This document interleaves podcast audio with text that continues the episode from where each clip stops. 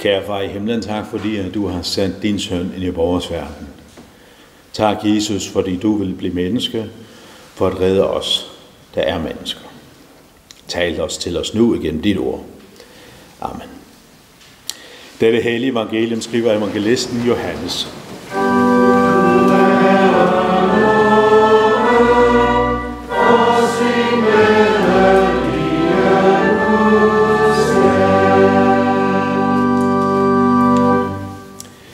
Begyndelsen var ordet, og ordet var hos Gud, og ordet var Gud.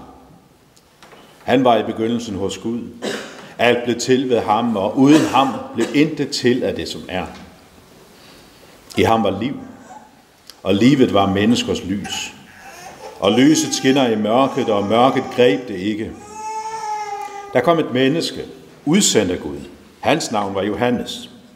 Han kom for at aflægge vidnesbyrd. Han skulle vidne om lyset, for at alle skulle komme til tro ved ham. Selv var han ikke lyset, men han skulle vidne om lyset. Livet, eller lyset, det sande lys, som oplyser et hvert menneske, var ved at komme til verden. Han var i verden, og verden var blevet til ved ham, og verden kendte ham ikke. Han kom til sit eget, og hans egne tog ikke imod ham. Men alle dem, der tog imod ham, gav han ret til at blive Guds børn. Dem, der tror på hans navn. De er ikke født af kød og blod. Ikke af køds vilje. Ikke af mands vilje, men af Gud. Og ordet blev kød og tog bolig blandt os. Og vi så hans herlighed, en herlighed, som den enborne har den fra faderen, fuld af noget og sandhed. Hellige far, dit ord er sandhed. Hellig os i sandheden. Amen.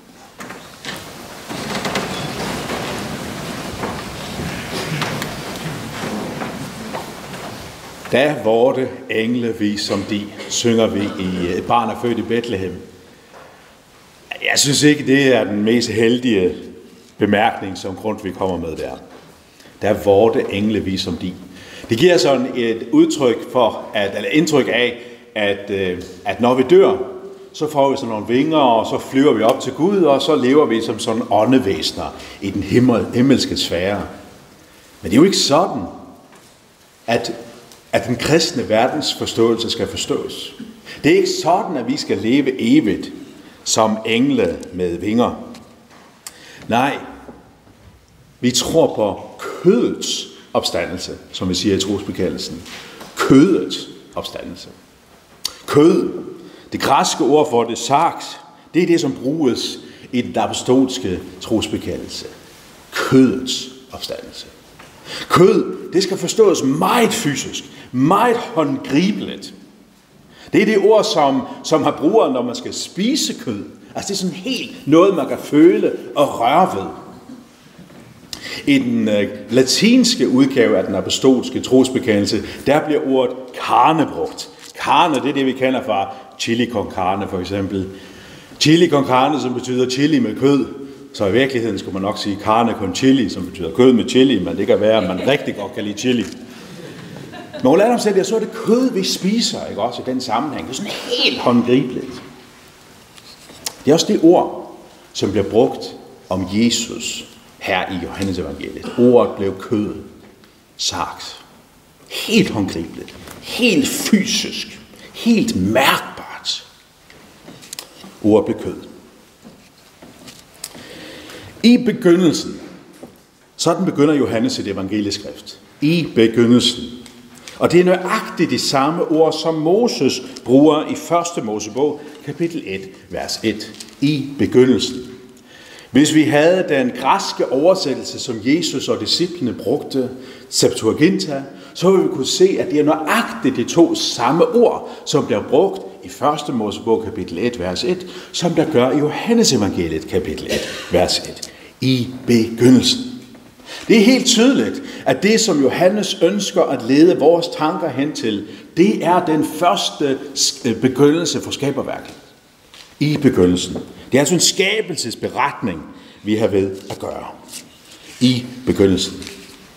Men så kommer forskellen også ret hurtigt. Den første skabelse lyder sådan her, i begyndelsen skabte. I begyndelsen skabte. Altså her hører vi om fokus på Guds gerning, hvordan det hele bliver til. Det er ikke det, der står hos Johannes. Der står ikke i begyndelsen skabte. Der står til gengæld i begyndelsen var. I begyndelsen var. Der er også forskel på de to begyndelser.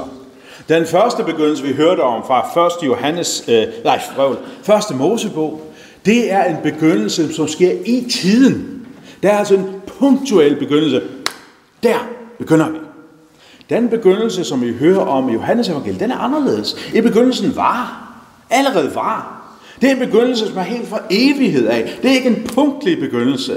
Nej, det er en begyndelse, som altid har været i begyndelsen. Og jeg tror, det er meget bevidst, at Johannes vælger at begynde på den her måde. Fordi hvad er det, han vil med sit evangelieskrift? Hvad er det, han vil? Jo, pege på, at Jesus er Kristus, Guds søn. Han ønsker at pege på, at den her Jesus, vi prædiker, han er ikke bare en skabning, som kom ind i vores verden. Han er Gud selv. Han er den, som var før alt andet. Han er den, som var helt fra evighedens begyndelse. Han er den, som har været, er og altid vil være. Det er den, vi har med at gøre. Og hvad siger han mere? Og ordet. Ordet, som er Gud. Ordet, som er den almægtige. Ordet, som har Guds herlighed. Ordet, som altid har været. Ordet blev kød. Helt fysisk. Helt sanseligt. Kød. Det er ligesom det første afsnit, som vi læste her fra Johannes Evangelie kapitel 1, øh, ud øh, af teksten, først Johannes, øh, prøv, Johannes Evangelie kapitel 1, vers 1 til 14. Det handler om, hvem er det, vi har med at gøre? Det er Gud, den almægtige. Gud, den almægtige, som også er lyset, der kommer ind i verden. Det andet afsnit, det næste afsnit, der hører vi om Johannes døber. Døberen var et stort navn på Jesus samtidig. Måske det største navn i ligesom det, den, den åndelige, den religiøse virkelighed blandt jøderne. Johannes. Måske var han den første store profet i 400 år. Sådan så vi ham. Han var en stor profet. Stor profet. Og mange spekulerede på, er det mon Messias? Er det mon Kristus, som nu er kommet i blandt os?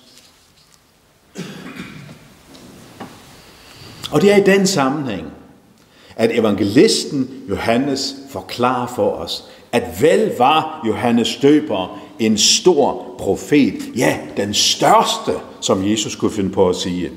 Men hans opgave var ikke at være Messias, men at pege på Messias. Han skulle bane Herrens vej. Han var ikke lyset, men han skulle vidne om lyset. Under aldergangen, der synger vi altid det gamle oldkirkelige liturgiske øh, led, som vi kalder for Agnus Dei. Eller det gør også præster i hvert fald. Vi kalder det for Agnus Dei, for vi kan godt lide at tale latin en gang imellem. Agnus Dei, det betyder egentlig bare Guds lam. Guds lam. Det er det, som vi kalder det led, når vi synger O du Guds lam. O du Guds lam, som bærer verdens skam. Årsagen til, at vi gør det, det er på grund af Johannes. Johannes Døber. Johannes Døber, som her i starten af Johannes evangeliet siger, se, der er Guds lam, som bærer verdens synder. Se, der er Guds lam, som bærer verdens synder. Derfor synger vi, O du Guds lam med korsets skam.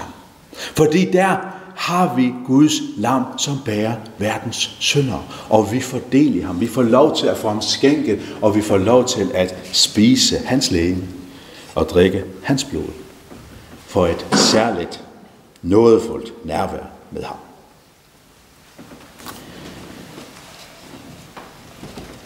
Se, der er Guds lam, som bærer verdens synd. Der er en anden ting, jeg har lyst til at sige, bare i parentes bemærket, der kører vi lige ud af et andet spor end det, som, som vi egentlig er omkring her, men jeg synes alligevel, det er væsentligt at tage med. Øh, nemlig det her med, hvorfor er det så væsentligt, at, at pege på det her med, at Johannes, han er altså ikke Kristus, man peger på ham. Jeg tror, vi skal også tage os til os som et, øh, en lakmusprøve for os omkring, øh, når vi hører en forkynder, hvordan skal vi vurdere, vurdere den forkynder. Jeg tror, vi skal se på, Er det en forkynder, som peger på Jesus, eller en forkynder, der peger på sig selv? Er det en forkynder, som selv bliver mindre, og han bliver større? Det skal vi vurdere forkynderen på. Og først når vi oplever, at det er det, de siger, det er det, de peger på, det er det, de søger at bringe videre, først da kan vi sige, okay, her er der i hvert fald en forkynder, vi skal uh, vurdere, uh, en forkynder, som vi ønsker at bøje os for og lytte, lytte til. At Jesus bliver større, og vi bliver mindre. Paradis slut.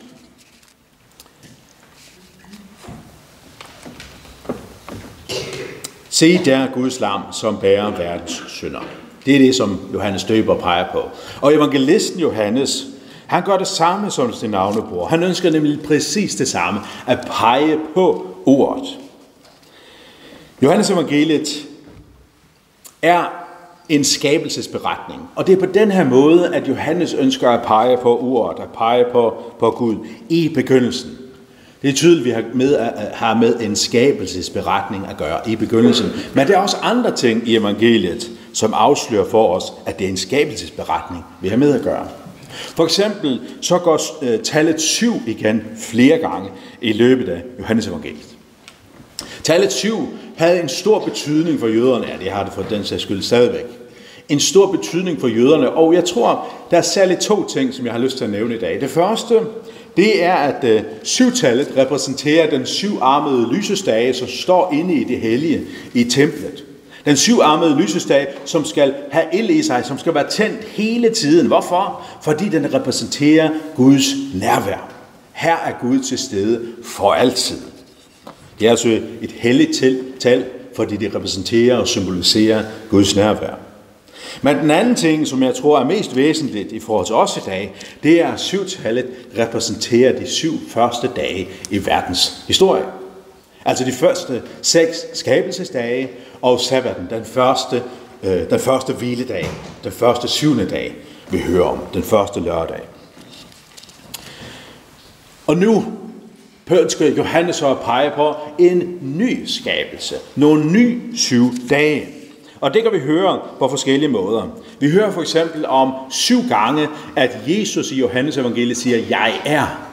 Jeg er vejen, sandheden og livet. Jeg er døren. Jeg er den gode hyrde, og så videre. Jeg er, så spiller på det, som, sådan som Gud åbenbarer sig for Moses ved den brændende tårnebus. Jeg er den, jeg er. Jesus er den, han er. Han er Gud selv. Og vi har med at gøre en ny skabelse. Dernæst hører vi også om syv mirakler i Johannes evangeliet. Det første mirakel, som er vand til vin, og det sidste mirakel, som han peger på, det er opvækkelsen af Lazarus. Og i, øh, i vores sammenhæng, som er værd at tage med her også, det er, at vi hører om syv slags vidner. Syv slags vidner, nogen der peger på Jesus. Det første vidne, de første tre vidner, det er, øh, hvor vi har med at gøre, øh, har med den almægtige Gud selv at gøre. Det første vidne, det er faderen. Det andet, det er Kristus. Det, det tredje, det er Helligånden. Så har vi Jesu gerninger. Så har vi skrifterne. Så har vi den, øh, hvad skal man sige, den, den folkelige bredde. Og så endelig, så har vi Johannes Døber. De her syv vidner, de her syv vidner, som peger på Kristus. Her har vi at gøre med den nye skabelse. Med den nye skabelse. Og hvad handler den om? Den handler om Jesus. Og ordet blev kød og tog bolig i blandt os. I øh, hele begyndelsen af den første skabelse, første Mosebog kapitel 1, vers 1, der hører vi om, at Gud skabte lyset. Gud skabte lyset. Og, øh, og det har været sådan en provokation og en undren for mange mennesker op igennem historien, måske særligt her i den mere rationalistiske, øh, efter rationalismen og i den mere sådan ah, rationalistiske verdensforståelse. Altså, hvordan kan, kan Gud skabe lyset, inden han skaber solen, månen og stjernerne? Men det står der. For os, der er det så provokerende at skulle forholde sig til, at lyset er der uden en lysskyld. Kan der være lys, hvis ikke solen skinner? Eller kan der være lys, hvis ikke lommelygten er tændt? Kan der ikke være lys, hvis ikke der er et bål? Ikke også? Der må være en kilde for, at lyset skal være der. Men når det handler om Jesus, så er han selve kilden. Han er lyset, som er kommet ind i verden. Han er lyset. Han er Guds herlighed. Johannes peger på den her virkelighed. Det er ligesom anden del. Den første del af teksten handlede om, hvem Jesus er. Den anden del handler om at pege hen på ham, og Johannes peger hen til ham, som er lyset, som er Gud selv. Og den sidste del af den her lille tekst, den sidste del, den handler om, hvad er det så, øh, at Jesus kommer for at gøre? Hvad er det så, han kommer for at gøre? Og det er her, vi måske hører det mest øh, radikale. I begyndelsen var. I begyndelsen var. Ikke i begyndelsen skabte. I begyndelsen var. Og så fortsætter det. Den almægtige Gud selv blev kød, saks blev kød, blev det her fysiske, nærværende, sanselige. Han blev et med skabelsen. Han kom ind i skabelsen, og han blev som en af os. Den her forestilling i den antikke verden omkring, at en Gud kommer nær, det har man, det har man flere eksempler på. En Gud, der åbenbarer sig i sin vælde for mennesker. Eller en Gud, som kommer ind i vores verden og lader som om, han er et menneske. Men det her at en Gud, bliver menneske, nedværdiger sig selv, aflægger sit eget, regner det ikke for et rov at være lige med Gud, men afklæder sig af det her, kommer ind i vores verden og bliver et menneske, født som en slave. Det her, det er bemærkelsesværdigt. Det her er radikalt specielt. Og det har nærmest virket blasfemisk, både for hedningerne, men i den grad også for jøderne. En af de ting, som man ofte hører, når muslimer for eksempel skal argumentere imod de kristne, det er, at Jesus er Gud. Gud kan da ikke være et menneske. Gud kan da ikke på den måde være kødelig. Det er imod Gud at være sådan. Og det er fat i noget. Gud er anderledes end menneskerne, og Gud kan ikke dø. Men når Gud bliver menneske, så sker det helt vanvittigt, at Gud dør. At Maria er mor til Gud. Der er nogle vilde ting, som gør sig gældende, hvis vi tager Johannes ord for pålydende. Johannes skriver også, og vi så hans herlighed, en herlighed, som den enborne har den fra faderen. Jeg ved ikke 100% hvad det er, som Johannes hentyder til, men jeg tænker, at det, som han taler om, det er det, som han oplever på Tabor sammen med sin bror Jakob og med Peter, der på forklarelsens bjerg. Der ser de Jesus i sin guddommelige herlighed. Det ser ham forklaret. Der ser de ham, som han, som han så ud, eller som han ser ud, hvis man ser bag det menneskelige, så at sige. Og her i det første kapitel, så peger han på Jesu fornedrelse. Så peger han på, at han blev kød. Han blev, et, han blev en i skaberværket. Men han knytter de her to ting sammen. Han siger, det er ikke sådan, at den Gud, som bliver menneske, nu holder op med at være Gud. Eller at, at mennesket her ikke længere er Gud. Nej, de to ting hænger sammen. Den hellige, herlige, almægtige Gud er den samme som den her mand af kød og blod. Gud blev en i skaberværket. Og her begynder den nye skabelse. I Kristus. Ved hvem alt er skabt. I Kristus. Hvorfor er det så vigtigt for Johannes ikke at begynde med i begyndelsen skabte, men i begyndelsen var ordet? Hvorfor er det så vigtigt for ham? Jo, fordi det er så vigtigt for ham at fortælle om, at det, som sker nu, er noget helt nyt. Den almægtige, som har skabt hele universet, nu begynder han igen. Og nu begynder han at genskabe. Og det, som han gør, det er ikke bare at tage, af, tage udgangspunkt i os. Ah, der er noget godt, som bor i dem. Nu prøver vi ligesom at få dem til at starte forfra. Nej, det sker i Kristus.